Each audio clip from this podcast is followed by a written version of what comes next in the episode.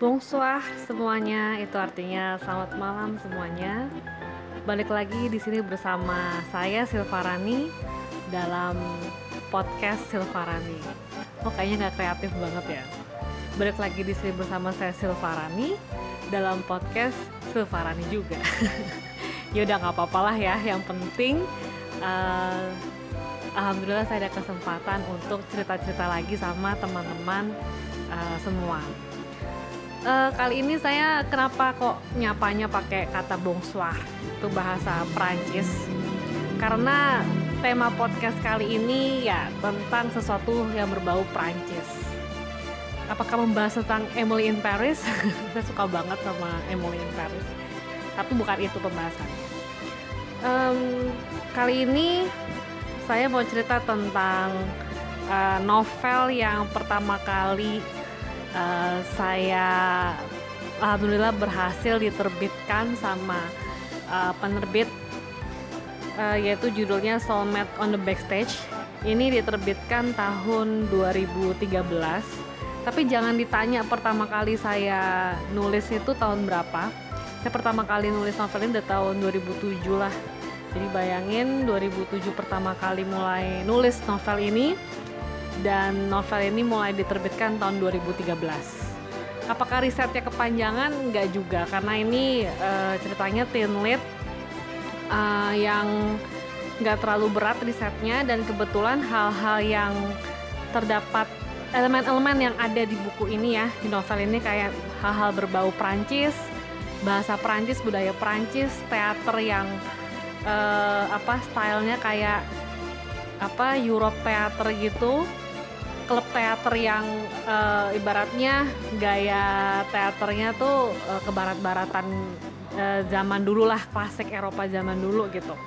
Jadi itu hal-hal yang hampir setiap hari uh, saya lewati waktu saya kuliah di sastra Perancis Universitas Indonesia waktu itu. Jadi nggak terlalu riset yang mendalam dan memakan waktu panjang karena itu udah pelajaran saya sehari-hari yaitu adalah sastra, budaya, Prancis dan kebetulan mengambil UKM-nya juga waktu itu unit kegiatan mahasiswanya teater. Walaupun cuma sebentar karena ternyata saya anak yang tidak bisa membagi waktu antara kuliah dan waktu itu juga magang terus habis itu teater. Akhirnya teater yang saya lepas. Mungkin ada perasaan kayak ya teaternya dilepas deh. Akhirnya saya tuangkan semua perasaan rindu saya terhadap teater itu di dalam novel pertama saya ini. Mungkin alam bawah sadar saya seperti itu ya. Nah, jadi di podcast kali ini saya mau cerita tentang novel ini karena kebetulan tahun eh tahun nanti tanggal 7 November tahun 2020 nih hari Sabtu. Jadi sekitar uh, minggu depan. Bahkan bukan minggu depan ya, minggu depannya lagi. ini masih tanggal pertengahan Oktober. Saya akan mengupload novel ini lagi jadi kayak remake-nya lah ya remake-nya di storyal.co per minggunya akan ada dua bab semoga teman-teman uh, di luar sana senang bacanya dan sebelumnya kan novel ini diterbitkan sama Grasindo dan kontraknya udah habis dan uh, Grasindo memberikan wewenang kepada saya kalau seandainya mau di apa namanya di uh, upload lagi ceritanya nggak apa-apa. Syukur-syukur nanti kalau animonya bagus saya bisa memberikannya lagi kepada Grasindo lagi gitu. Jadi kayak apa uh, terbit ulang tapi yang versi remake-nya. Kenapa saya bikin versi remake dari Soulmate on the Backstage karena ini kan novelnya saya tulis tahun 2007 sampai 2013 itu. Dan sekarang sudah 2020 begitu saya baca ulang kalau menurut saya uh, ada beberapa hal yang harusnya saya tambahin saya uh, kurangin. Ada juga yang kurangin ada juga yang oh ini harusnya adegannya tuh lebih detail segala macam. Mudah-mudahan dengan uh, apa ya perkembangan pengetahuan saya terhadap dunia tulis menulis di tahun 2020 ini saya bisa sedikit memperbaiki hal-hal hasil karya saya yang saya kerjakan tahun 2013 itu. Ya walaupun mungkin belum sempurna juga saya yang versi tahun 2020 ini terhadap dunia tulis penulis cuman maksudnya uh, adalah ya pasti diperbaiki karena kan uh, tambah ke sini kan mudah-mudahan insya Allah malah lebih baik ya soal penulisannya gitu. Oke uh, mungkin saya juga akan cerita sebenarnya cerita Soulmate on the Backstage tentang apa sih ya? Kenapa judulnya Soulmate on the Backstage? Terus covernya itu ada tulisan Jetem ada uh, cowok sama cewek terus ada menara Eiffelnya juga. Jadi cerita ini pokoknya pertama kali tuh ya waktu itu mikirnya pengen bikin novel aja waktu itu pertama kali pengen bikin novel terus hal yang dekat sama saya waktu itu adalah teater dan Prancis. Dan memang saya akuin ya waktu pertama kali belajar tentang sastra dan budaya Prancis itu tuh ya mungkin aku kayak anak kampungan juga ya maksudnya gini. Biasanya kan yang uh, saya konsumsi itu kalau dalam dunia hiburan ya misalnya kayak film, lagu, mungkin novel juga, uh, buku juga, mungkin juga ada puisi segala macam. Itu kebanyakan kan dari kalaupun negara barat itu kalau nggak Amerika Inggris kan? Atau enggak mungkin kalau yang Asia tuh ya paling Jepang, Mandarin, Indonesia gitu ya. Dulu Korea aku belum ngikutin banget sih, tapi ada beberapa yang udah aku tonton juga sih kayak apa tuh Boys Before Flowers itu aku nonton juga Full House uh, beberapa episode nonton. Jadi uh, intinya Prancis belum pernah aku tonton filmnya serialnya um, juga apanya namanya lagunya juga aku denger sebelum aku masuk sastra Prancis kan nggak denger juga. Nah ketika aku uh, jadi mahasiswa sastra Prancis itu kan menonton film Prancis, terus menganalisisnya, membaca buku, novel dan kumpulan puisi dari sastrawan Prancis yang klasik maupun yang kontemporer, lalu habis itu kita analisis. Itu udah makanan sehari-hari gitu. Yang saya rasakan dari sastra Prancis itu, hmm, karyanya itu sangat realistis. Dalam artian seperti ini, kalau uh, misalnya Hollywood atau mungkin ya kadang-kadang Asia juga gitu ya kadang-kadang ending itu dibuat oleh sutradara atau penulis novel atau uh, ya misalnya uh, sutradara di drama ya apa gimana gitu gimana bikin ending yang disukain sama penonton gimana bikin ending yang kira-kira uh, setelah menonton itu tuh penonton atau pembaca tuh merasa senang dengan cerita tersebut. Tapi kalau Prancis itu realistis, jadi dalam artian kalau memang harus bad ending, kalau memang harus sad ending, kalau memang membuat pembaca atau penonton tuh ngambang, kesel, nangis, sedih dan sebagainya, takut, merasa diteror atau gimana, ya udah lakukan aja gitu.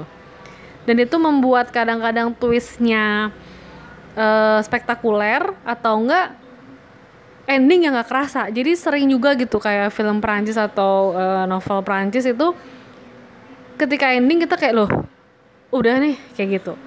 Jadi kekuatan mereka itu sebenarnya nggak di endingnya juga tapi bagaimana proses dari adegan awal sampai adegan akhir itu bergulir. Jadi kayak misalnya kan kita cerita ada uh, cewek sama cowok saling suka. Ujung-ujungnya nggak jadi kadang-kadang ada orang yang berkomentar ah ngapain dari tadi gue baca novelnya? Atau ngapain gue dari tadi nonton filmnya kok ujung-ujungnya nggak jadi bom-bom waktu aja gitu kan misalnya. Tapi uh, Perancis itu nggak melihatnya dari point of view seperti itu gitu loh. Uh, kesannya mereka tuh kayak mengajak para pembaca dan penontonnya tuh untuk ending itu bukan segala-galanya tapi bagaimana kita belajar insight yang diberikan oleh film atau uh, novel tersebut dari awal sampai akhir. Oke, okay, akhirnya si couple ini nggak jadi. Oke, okay, couple ini akhirnya jadi. Tapi ketika pertama kali proses mereka perkenalan lalu ada konflik lalu ada bla bla bla bli bli bli gitu blu blu bla bla bla bla gitu ya adegan-adegan yang bergulir ada insightnya gitu jadi itu yang mereka uh, kasarnya ciri khasnya lalu uh, waktu itu kan juga belajar kayak uh, analisis prosa, analisis skenario drama gitu kan, uh, yang Eropa klasik, abad pertengahan gitu-gitu kan kita juga belajar. Nah, uh, saya uh, apa dika, dikasih tahu sama dosen jadi Prancis itu juga dulu tuh uh, sejarah uh, prosanya tuh atau sejarah uh, dramanya kalau jagoan itu atau tokoh utama itu tidak selalu kuat juga tidak apa-apa gitu. Jadi biasanya kan e, misalnya tokoh utama tuh superhero, dia kuat, dia bisa melindungi yang lemah dan dia bisa menyelamatkan dunia gitu-gitu kan. Tapi kalau Prancis tuh ya balik lagi realistis itu dan ada aura tragiknya, jadi e, apa tragisnya. Maksudnya kalau seandainya tokoh utama tuh manusia biasa-biasa aja tuh nggak apa-apa bahkan yang memang lebih baik biasa-biasa aja. Jadi uh, pembaca atau penonton tuh lebih dekat dengan tokoh utama. Jadi kasarnya nggak hmm, kalau ada istilah roman picisan gitu ya lagunya dewa dong.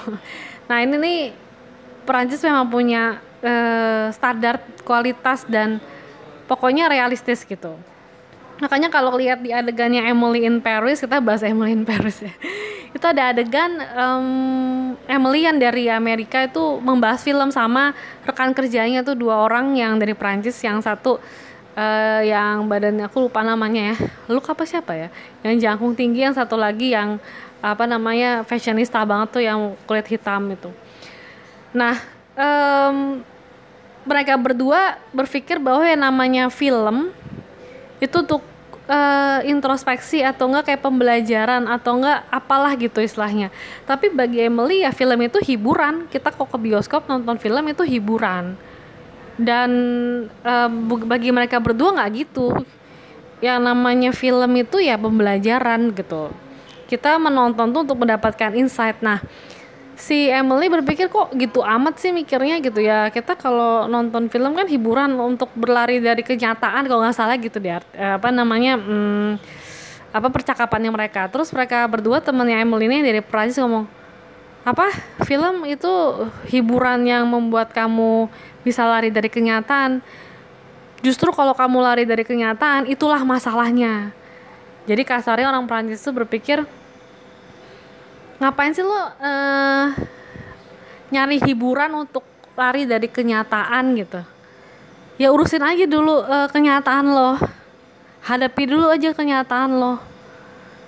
Um, apa uh, jadi kasarnya tuh orang Prancis kalau ngeliat ada orang ketawa terbahak-bahak karena nonton film atau karena uh, baca novel atau karena apa ini dapat hiburan lah ya dari dari sesuatu itu dia ketawa terbahak-bahak lepas dan segala macam dia jadi lupa masalahnya di rumah dia jadi lupa sama e, masalah karirnya percintaannya rumah tangganya atau sekolahnya.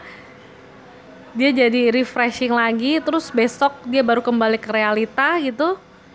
Orang Prancis gak kayak gitu orang Prancis pikirnya ya ketika kamu nonton film mau kamu ketawa karena itu lucu ya karena kamu memang pingin nonton film lucu lagi pingin nonton film lucu gitu. Lagi pingin ketawa bukan karena kayak pelarian untuk biar lupa sama masalah kamu. Selesai dulu masalah kamu. Gitu. Jadi hiburan itu menurut orang Prancis ya beneran libur apa liburan dan hiburan. Pakai ada istilahnya eh, apa namanya kalau waktu kosong itu kamu habisin buat apa? Misalnya untuk melukis untuk nonton teater untuk seninya tinggi ya orang Perancis itu karena mereka memang meluangkan waktu untuk berkesenian gitu. Tapi berkesenian itu bukan pelarian dalam hidup tapi memang mereka tuh passion sama seni itu tersendiri. Eh uh, ya nggak tahu ya apakah sastra Perancis ini jadi ngaruh dalam hidup aku atau enggak tapi yang jelas kalau ada orang yang bilang aku nulis itu untuk pelarian dari realita atau dari apa ada rasa dalam hati kayak kesel dan marah itu ada juga. Karena kalau ditanya aku nulis itu karena aku passion. Gitu. Ya kalau memang kita sedikit ada um, pelarian itu manusiawi tapi bukan core utamanya bukan itu gitu loh. Ya kita kan manusia biasa juga yang kayak misalnya kita mau sama kerjaan yaudah nggak apa-apa deh kita uh, weekdays bener-bener bergelut sama kerjaan. Tapi nanti weekend aku mau puas-puasin liburan misalnya gitu. Ya itu manusiawi sah-sah aja nggak masalah. Cuman di weekendnya itu liburan itu ya bener-bener dipakai untuk liburan juga bukan untuk kayak balas dendam kemarin itu udah kerja dari Senin sampai Jumat gitu. Nah menulis juga kayak gitu um, aku kurang suka aja kalau ada yang bilang kalau ya nulis itu untuk biar lepas stres untuk pelarian dari apa gitu. Misalnya enggak gitu. Memang suka. Memang berpassion. Dan aku rasa seniman sejati kalau menurut aku itu yang mereka berkarya dalam berkesenian itu bukan karena berlari dari kenyataan tapi memang mereka ingin membuat karya yang ingin mereka bagi ke orang-orang orang-orang bisa terhibur orang-orang bisa memetik insightnya dan dia sendiri mem memetik insightnya. Dan dia sendiri sebagai uh, yang membuat karyanya uh, merasa passion dengan apa yang dia buat. Makanya kayak misalnya aduh saya lagi sakit hati nih patah hati. Aduh saya lagi berbunga-bunga misalnya gitu. Saya mau berkarya. Itu adalah luapan dari perasaan kita. Tapi bukan pelarian. Kayak luapan aja saya pengen mencurahkan. Bukan dari kayak saya pengen berlari dari kenyataan. Ini beda ya kita meluapkan perasaan sama kita berlari dari kenyataan itu beda. Ya menurut aku sih nggak boleh berlari berlari dari kenyataan itu. Apa pun itu. Kasarnya nih kalau kita mau out of the box ini kenapa kita jadi nggak ngomongin soulmate ya? Kayak misalnya nih ya ini aku ngaco aja ya. Yang haram sekalipun dilakukan itu lebih baik karena memang passion bukan karena memang pelarian kasarnya. Apa yang haram? Judi misalnya. Oke saya main judi. Karena saya passion sama judi. Saya ingin tahu perhitungannya begini-gini kira-kira saya lawan orang-orang ini menang nggak? Itu kan memang pengen main. Bukan karena kayak duh gue stres nih apa segala macam gini-gini gue mau nyari kasino gue mau ngabisin duit gue dah gitu. Itu pelarian gitu. Dan sesuatu hal yang dilakukan dengan pelarian itu tidak baik. Apalagi cinta. Oke lanjut aja deh sekarang daripada gue tambah ngelantur ya. Kita ngomongin Stormlight on the Basis. Tentang apa? Ya tadi sebenarnya mau menggambarkan ke darknya dan ke realitas eh ke realitinya ke realitanya Prancis dalam membuat uh, film atau fiksi atau lagu sebenarnya gitu tapi kan kita fokusnya di sini lebih ke cerita ya berarti novel ya dikit-dikit film dibahas juga jadi seperti pakem-pakemnya sama seperti yang tadi udah aku sharing. Pertama tokoh utamanya itu bukan orang yang sempurna. Jadi bukan super power, bukan apa ya ibaratnya um, pembacanya jadi kayak bisa menyandarkan diri ke sosok mengagumkan ini enggak gitu. Jadi tokoh utamanya tuh biasa aja. Bahkan dia juga punya kekurangan kelemahan dan permasalahannya ini yang dia sharing ke uh, pembaca kasarnya gitu. Tokoh utamanya namanya Laras. Nanti kalau di remake aku nggak tahu deh apakah aku akan tetap bikin namanya Laras atau aku ganti. Dia itu um, kenapa bisa suka sama teater dan jadi pemain teater? Waktu aku bikin novel ini kan aku mikir-mikir ya pingin banget mereka dia tuh suka teater karena dark gitu. Kalau aku kenapa aku masuk teater? Karena aku sering karena aku senang cerita dan senang jadi orang lain. Maksudnya gini uh, waktu kecil tuh aku suka main jadi Power Ranger. Suka main jadi tahu Yoko nggak serial Yoko yang kungfu Cina itu aku suka main sama adik aku gitu. Terus Sailor Moon. Ya main-main. Kadang sinetron juga gitu. Aku main apa sih tuh yang dulu kan sinetron janjiku tuh yang Paramita Rusadi uh, apa namanya anaknya buta yang jadi Paramita juga. Nada ya nada. Aku jadi nada pura-pura buta gitu. Ya pokoknya uh, main-main lah gitu ya. Uh, tapi ya mungkin dulu gak dimasukin sanggar aja. Karena mungkin ya aku nggak kelihatan emang serius pengen berperan sih cuma main-main doang gitu kan. Nah ketika aku gede SMA gitu aku mulai berpikir kayak boleh juga nih aku main teater kayak apa sih? Ternyata oh iya gitu. So, aku jadi suka sampai kuliah semester awal aku masuk ke teater sastra di UI Nah tapi aku pingin bikin tokoh utamanya di novel ini suka teater itu bukan berangkat dari perasaan memang dia tuh kayak tadi aku bilang aku seneng meranin orang lain gitu.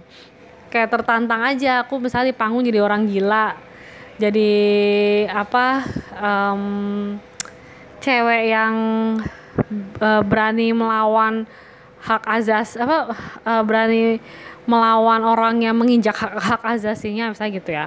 Ya challenge aja aku bisa marah bisa nangis bisa takut.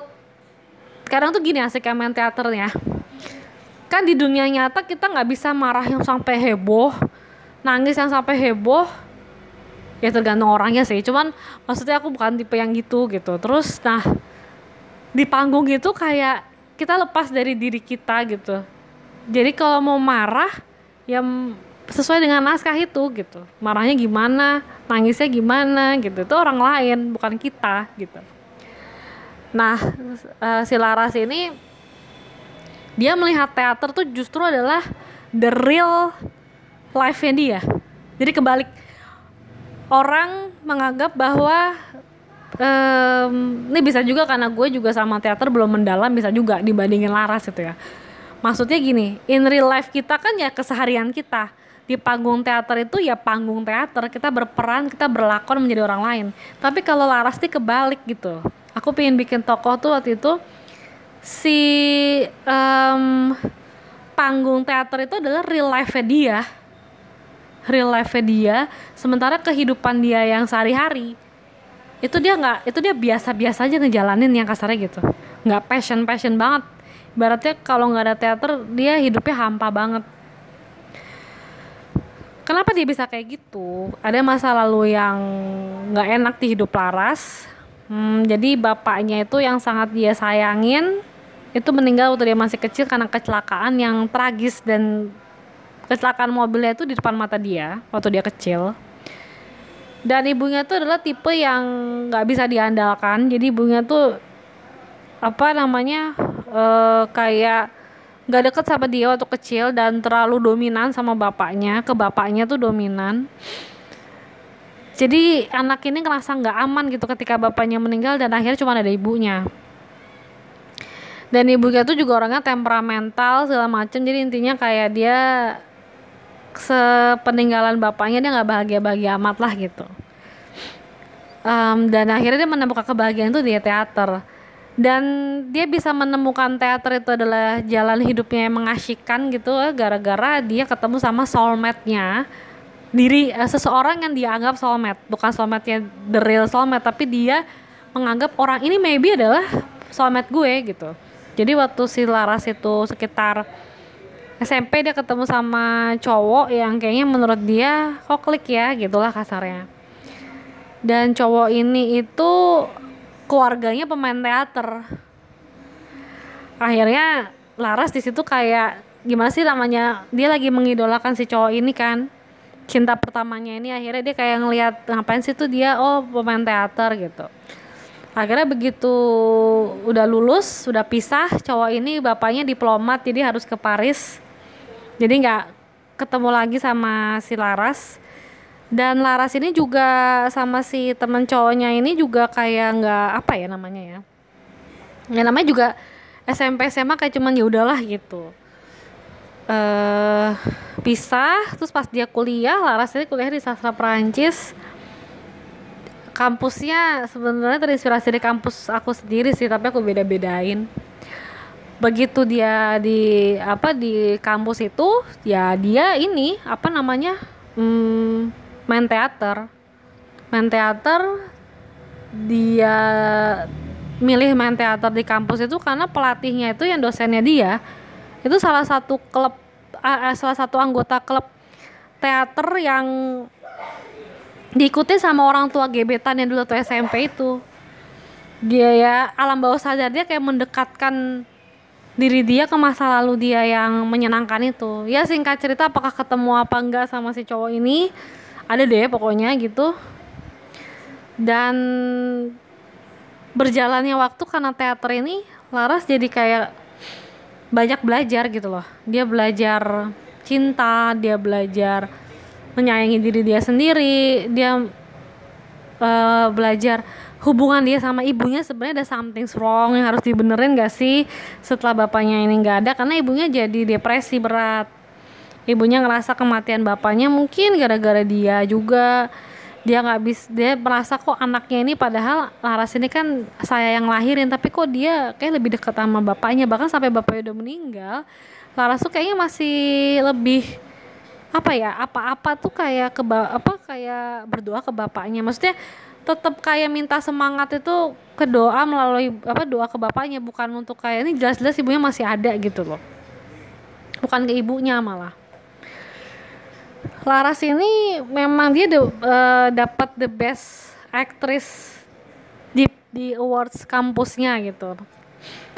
Karena dia jago banget meranin Jeanne d'Arc Jeanne d'Arc itu uh, kayak Mulannya Perancis lah gitu. Jadi dia cewek tapi dia berperang. Dia juga pernah jadi Christina Marta Tiahahu aku bikin gitu. Dia juga pernah berperan sebagai buruh yang uh, haknya tuh di apa di uh, dirampas sama uh, bosnya gitu-gitu deh jadi tiba-tiba ketika dia harus memerankan tokoh yang penuh cinta seorang ratu dari kerajaan Eropa abad pertengahan dia nggak bisa gitu. Dan para apa dan pelatihnya kecewa kasarnya gitu. Nah akhirnya gimana caranya supaya dia bisa memerankan tokoh yang penuh cinta ini? Ya sebenarnya balik lagi dia harus jatuh cinta lagi. Padahal selama Laras hidup 21 tahun dia jatuh cinta hanya sama si temennya SMP itu gitu jadi bagaimanakah kehidupan Laras apakah dia akan mencari cowok itu supaya bis, dia bisa berperan baik uh, menjadi cewek uh, ratu dari kerajaan Eropa abad pertengahan ini atau gimana? Settingnya sendiri di cerita ini um, sebenarnya yang Parisnya cuma satu bab sih. Yang lainnya tuh lebih kepada ya settingnya di sini kan. Di kampus selalu main teater gitu-gitu kan. Tapi kalau mau dilanjutin tentang apa namanya kehidupan Laras setelah itu di Perancis sebenarnya bisa sih. Nah mungkin nah makanya nanti aku lihat animonya dulu nih. Semoga bagus ya. Alhamdulillah bismillahirrahmanirrahim. Ya Allah jadi kalau bagus ya who knows aku semangat untuk lanjutin sequel keduanya gitu sih. Um, aku cerita apa, apa apa lagi ya tentang Perancis? Pokoknya waktu aku masuk sasa Perancis tuh itu adalah hal baru gitu loh. Aku belajar filsafatnya ada ada filsafat eh, filsuf Prancis itu ada Sartre, Albert Camus, uh, apa Madame Beauvoir, terus ada uh, siapa lagi tuh? Ada uh, Pierre Bourdieu, ada Victor Hugo, ada Molière. Penulisnya eh penulis pelukisnya ada Renoir uh, Monet aduh keren-keren banget deh kayak apa ya uh,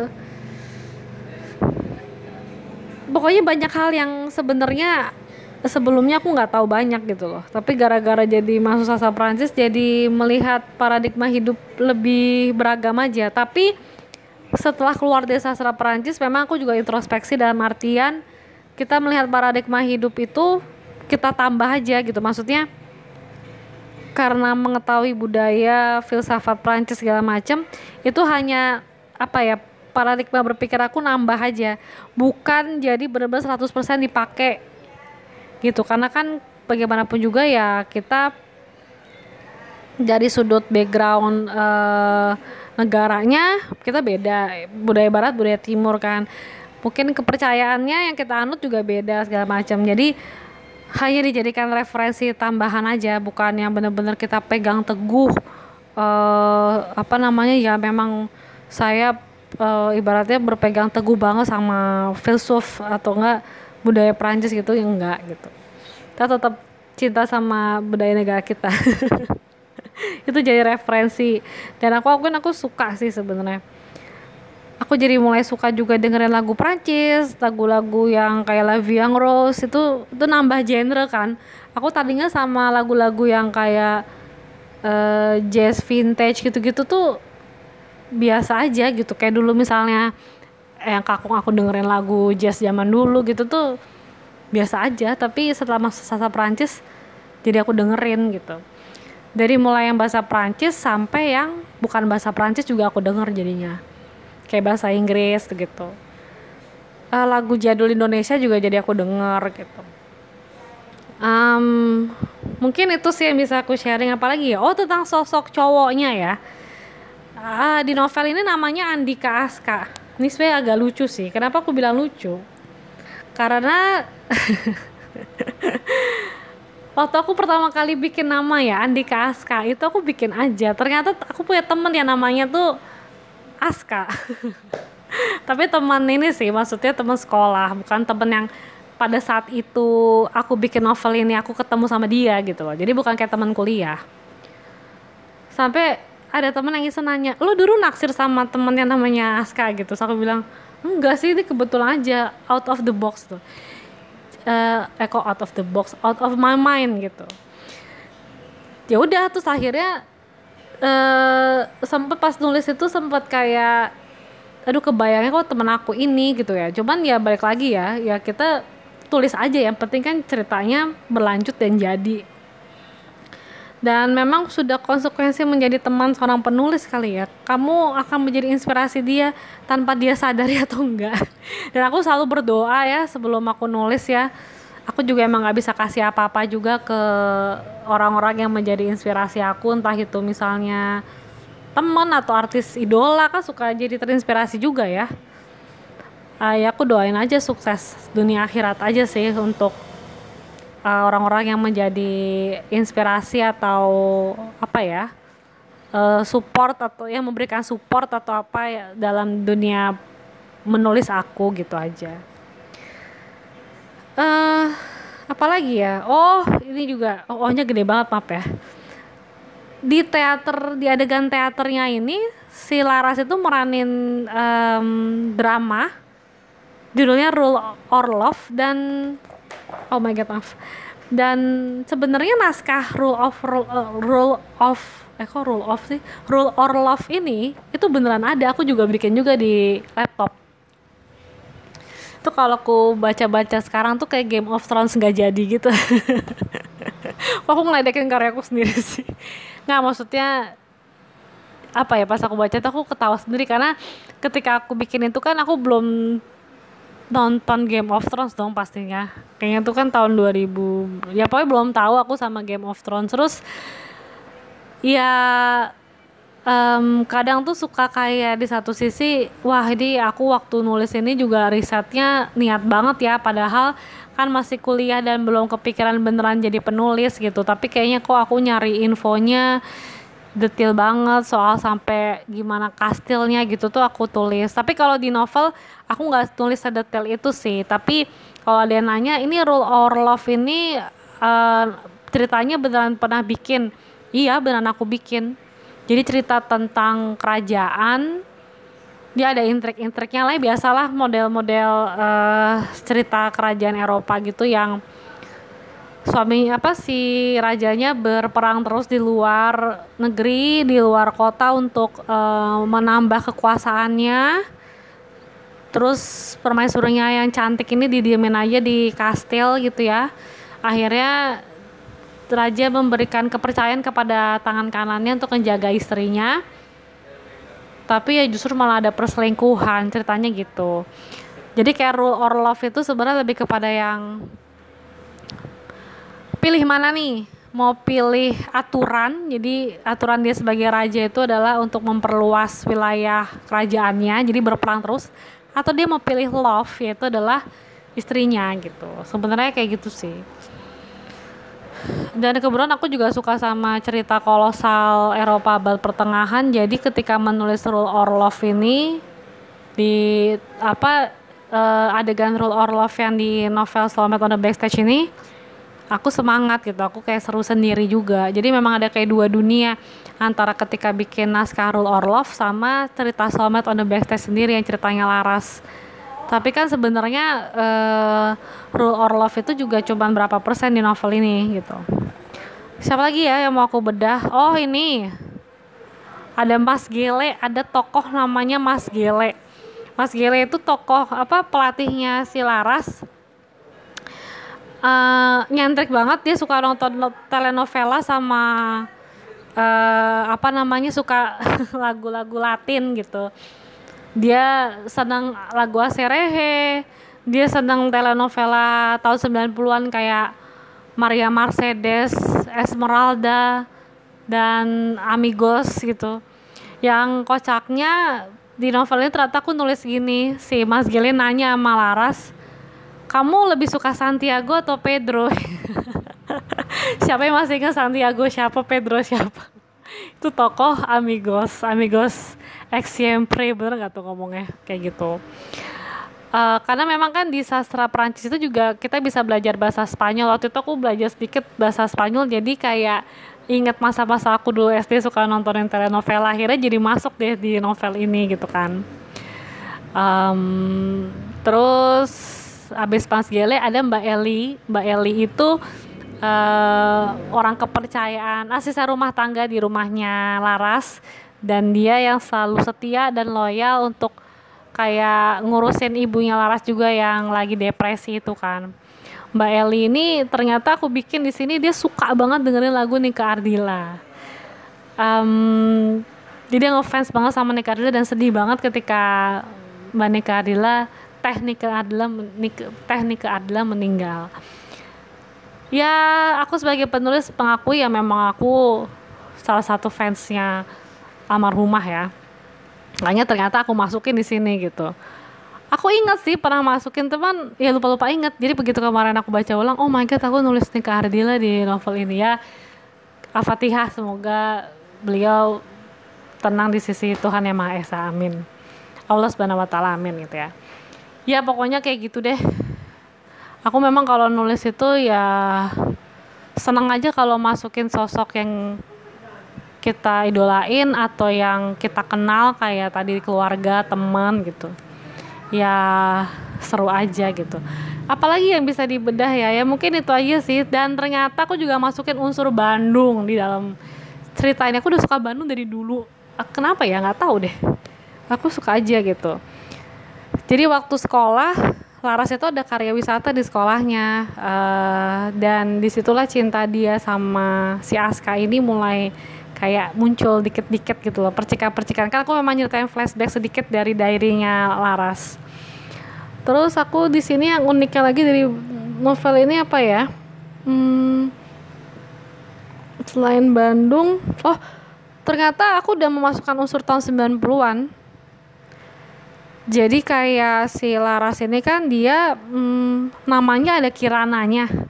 Dan dulu waktu zaman sekolah salah satu hal yang bisa dimodusin Aska itu adalah Aska nyanyi lagunya Dewa 19 yang Kirana.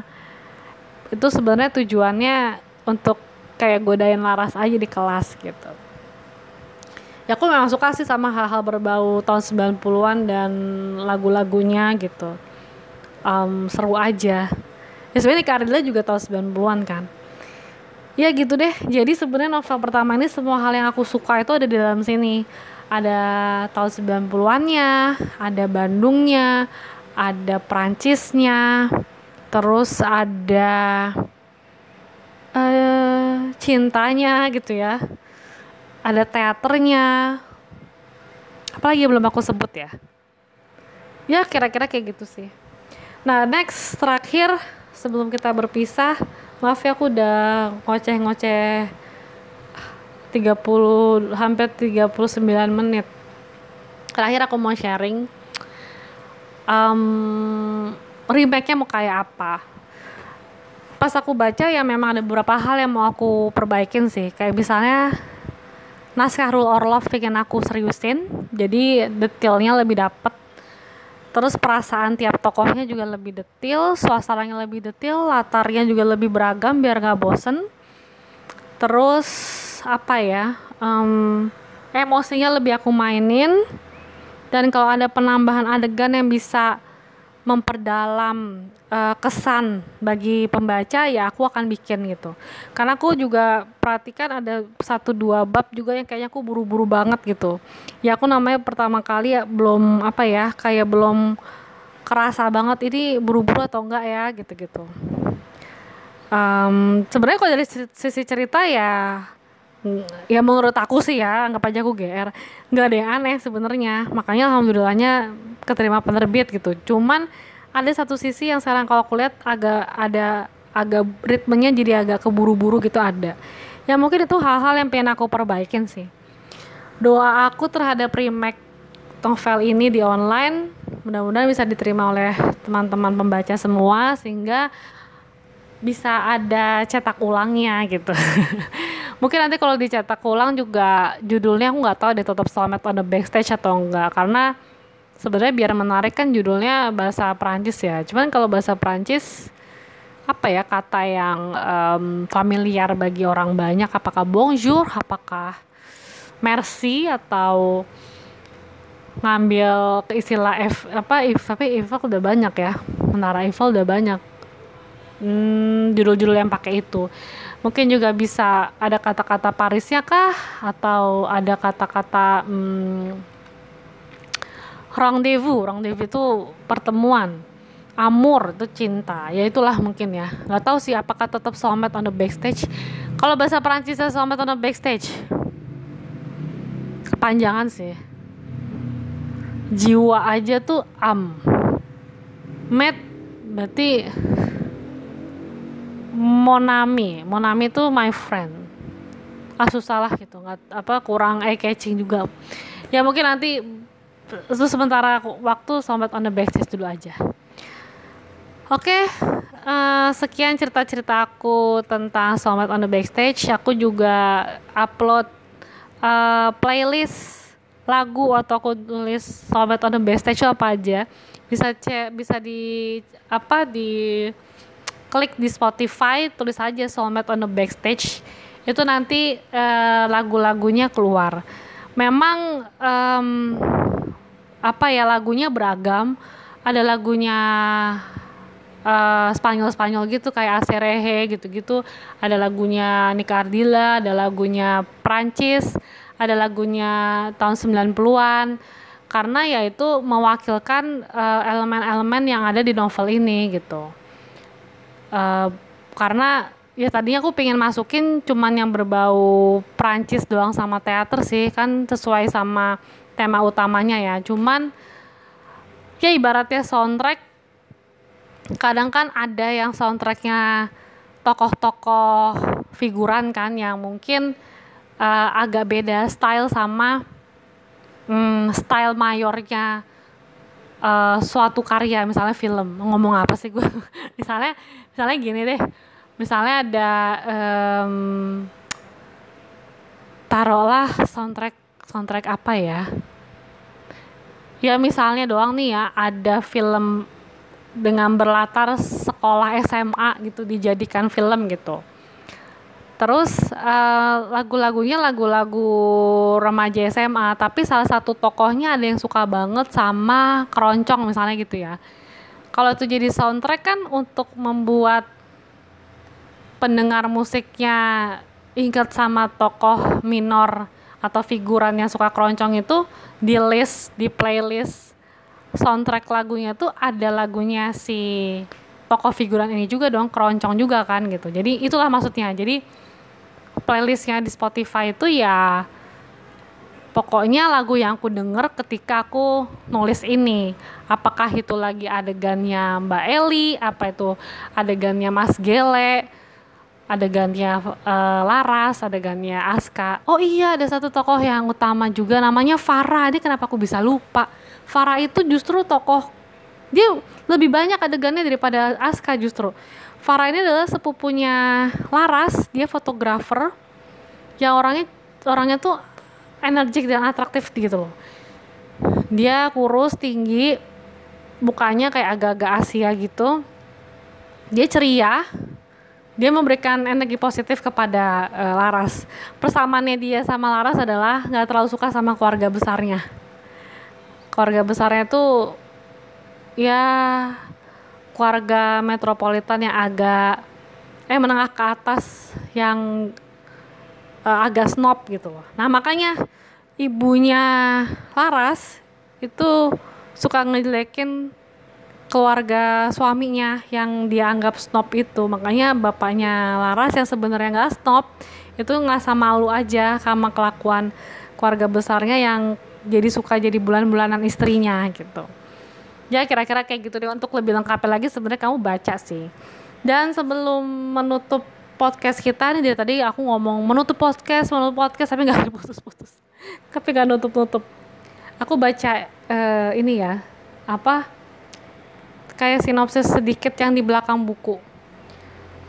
Mungkin nanti kalau udah di remake bisa tetap sama sinopsisnya atau nggak bisa beda. Aku nggak tahu ya. Nanti aku edit lagi aku bacain the best actress jatuh kepada Amelia Larasati dari sastra Prancis Suasana Fakultas Ilmu Pengetahuan Budaya Universitas Negeri Indonesia malam ini begitu meriah.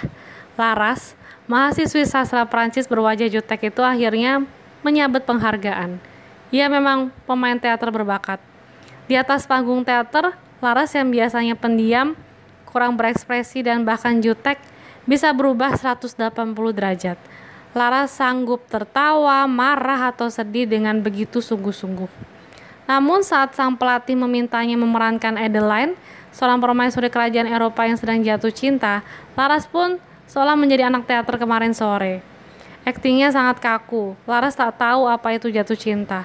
Sudah sejak lama ia memutuskan tak terlibat perasaan lemah seperti itu. Perasaan itu hanya akan mengingatkannya pada seseorang yang tersimpan begitu dalam di lubuk hatinya, namun jauh dari pandangan matanya. Laras ingin menolak memerankan Adeline, tapi itu berarti ia akan kehilangan mimpinya pergi ke Paris. Lalu apa yang harus dilakukan Laras? Apakah ia menerima peran Adeline dengan konsekuensi hatinya terluka? atau ia rela melepas impiannya ke Paris gitu. Karena kalau dia berhasil memerankan Adeline ya dia dapat kesempatan belajar acting di Paris kayak gitu. Oke, sekian dulu podcast bercerita tentang back the story of Soulmate on the Backstage. Um, mungkin kalau ada cerita-cerita menarik lagi akan aku upload. Jadi nanti setiap episode kok episode tiap hari Sabtu malam aku upload dua bab gitu pasti ada kayak semacam bonusnya juga gitu apakah aku podcast begini cerita-cerita atau aku masukin um, apa namanya fakta di balik tokoh-tokoh ini atau apalah gitu ya. Aku belum tahu lah semacam apa ya trivia atau apa sih itu istilahnya kok kayak gitu. Jadi kayak per minggu tuh uh, pembaca nggak hanya dapat bab doang gitu loh. Ada sesuatu yang bisa di konsumsi kok dikonsumsi sih makanan dong sesuatu yang ada di media sosial gitu deh. Uh, oh iya ini malah belum aku ceritain tuh kan gak berakhir berakhir kan. Kemarin tuh ada drama sedikit loh jadi aku lupa passwordnya coba bayangin. Aku udah heboh di sosial media udah heboh di story IG story kalau aku bakal upload cerita Soulmate on the Backstage ini. Terus begitu aku buka filenya ternyata aku pakai password. Ada sih yang belum versi revisinya itu bisa kebuka. Tapi yang udah versi revisinya itu tuh aku pakai password. Oh my god itu aku sampai sampai kayak shock gitu. Karena gimana nih kalau seandainya aku nggak bisa buka karena ya PR juga ya nulisin tulisan di novel terus apa namanya aku uh, masukin lagi di Word gitu kan. Ya memang sih mungkin revisi apa file yang sebelum revisi sama sesudah revisi mungkin nggak 100% beda. Cuman kan aku jadi kayak nge harus ngecekin per halaman apa yang beda apa yang sama nih dari novel sama uh, naskah aku di Word gitu kan. Jadi pokoknya rempong lah gitu aku berpikir seharian kira-kira passwordnya apa. Aku yang versi tahun 2013 itu kira-kira menjadikan apa sebagai password gitu kan. Apakah nama gebetan? Apakah nama mantan? Apakah nama idola atau apa gitu. Ternyata aku menemukan lima huruf yang akhirnya kebuka sih akhirnya kebuka alhamdulillah sorenya tuh. Kan aku kaget ya tuh pagi menjelang siang ah harus ada password gitu. Untungnya sorenya apa namanya nemu ya terus akhirnya bisa deh apa kira-kira passwordnya ini aneh banget sih mungkin sekalian menutup perjumpaan kita Kira-kira apa passwordnya? Ada yang bisa nebak kak? Lima, lima kata itu. Kira-kira apa? Gak bisa lah, kan aku juga uh, gak tahu jawabannya gitu. Ini absurd banget ya, absurd banget. Ternyata di apa namanya di password itu aku nulisnya Paris. Kenapa absurd? Karena itu gampang banget. Kenapa aku harus berjam-jam nggak nemu coba? Oke deh itu aja. Sekian dari saya podcast yang ini tanpa teks tanpa ya pokoknya ngalur gitu aja aku ngobrol tentang sobat on backstage.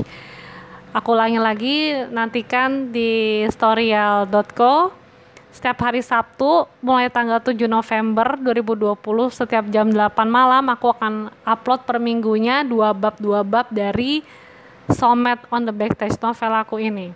Mau dibacain babnya nggak? Tuh kan nggak nggak selesai. Ini babnya ada 29 sih. Aku baca uh, eh, 7 di awal aja ya. Chapitre 1, chapitre itu uh, apa? Kayak bab gitu ya, chapter. Chapitre 1, le spectacle est commencé. Uh, itu bab 1 gitu. Bab 2-nya L'histoire de ma famille. Bab tiganya La série du cauchemar. Bab empatnya Le premier pas en pas yang bab kelimanya Ma passion forte. Yang keenamnya La raison. Yang ketujuh Une mauvaise actrice populaire. Apa tuh artinya ya? Nanti eh, pasti pas aku upload per babnya aku juga kasih tahu bahasa Indonesia nya apa sih itu apa jadi bisa sekalian belajar bahasa Perancis gitu ya oke okay uh, sekian dulu perjumpaan kita. Terima kasih uh, atas perhatiannya. Uh, semoga teman-teman semua selalu sehat, apalagi kondisinya lagi kayak gini, pandemi seperti ini ya. Terus juga uh, selalu happy, selalu ceria, selalu keinginan-keinginannya terwujud dan kita semua dalam lindungan Tuhan Yang Maha Esa pastinya. Oke, terima kasih. Wassalamualaikum warahmatullahi wabarakatuh. Merci beaucoup. A bientôt.